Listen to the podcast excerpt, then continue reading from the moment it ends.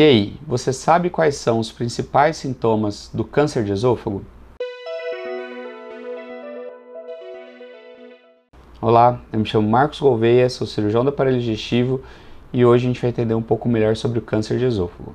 O câncer de esôfago, em suas fases iniciais, podem dar sintomas muito vagos ou que podem ser confundidos com outras doenças, como uh, uma sensação de desconforto quando come, alguma sensação de azia. Alguns pacientes são inicialmente diagnosticados com doença do refluxo. O que sabemos é que a maioria dos, dos pacientes com tumor de esôfago são diagnosticados em forma tardia, infelizmente.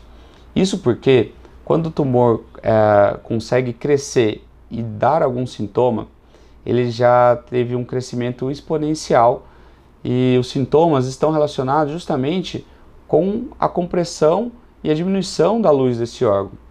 Por isso, os principais sintomas estão relacionados são a dor retroesternal ou na boca do estômago após se alimentar, uma perda de peso inexplicado, a sensação de entalamento ou até mesmo uma anemia de causa inexplicada.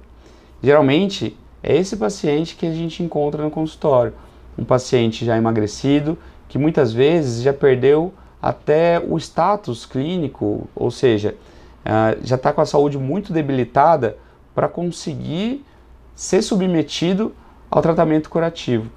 Até porque, muitas vezes, o paciente vai precisar de uma esofagectomia oncológica, que é uma cirurgia realizada no, na região torácica, abdominal e cervical. Uma cirurgia de grande porte e muitas vezes associada à quimio e radioterapia. Então, respondendo ao paciente, qual é os, o principal sintoma? O principal sintoma, o mais comum, é aquele inicial inespecífico. Por isso, o médico deve estar muito atento a um paciente que começou com sintoma é, de desconforto abdominal, desconforto ao comer depois de uma certa idade e principalmente aquele relacionado a fatores de risco.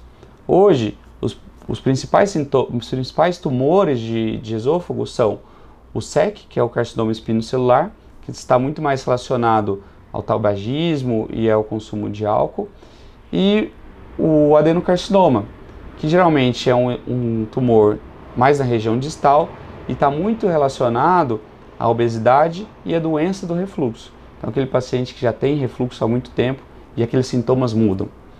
Por isso, se você tem sintomas esofagianos, sintomas ah, após se alimentar Existe um, algum fator de risco, como essa perda de peso inexplicada, sensação de entalamento? É fundamental que você procure um especialista para que ele possa te avaliar da maneira adequada, pedir os exames mais apropriados para o seu caso, fazer um acompanhamento e um diagnóstico precoce que você aumente a chance de cura ou simplesmente exclua esse tipo de neoplasia da sua vida.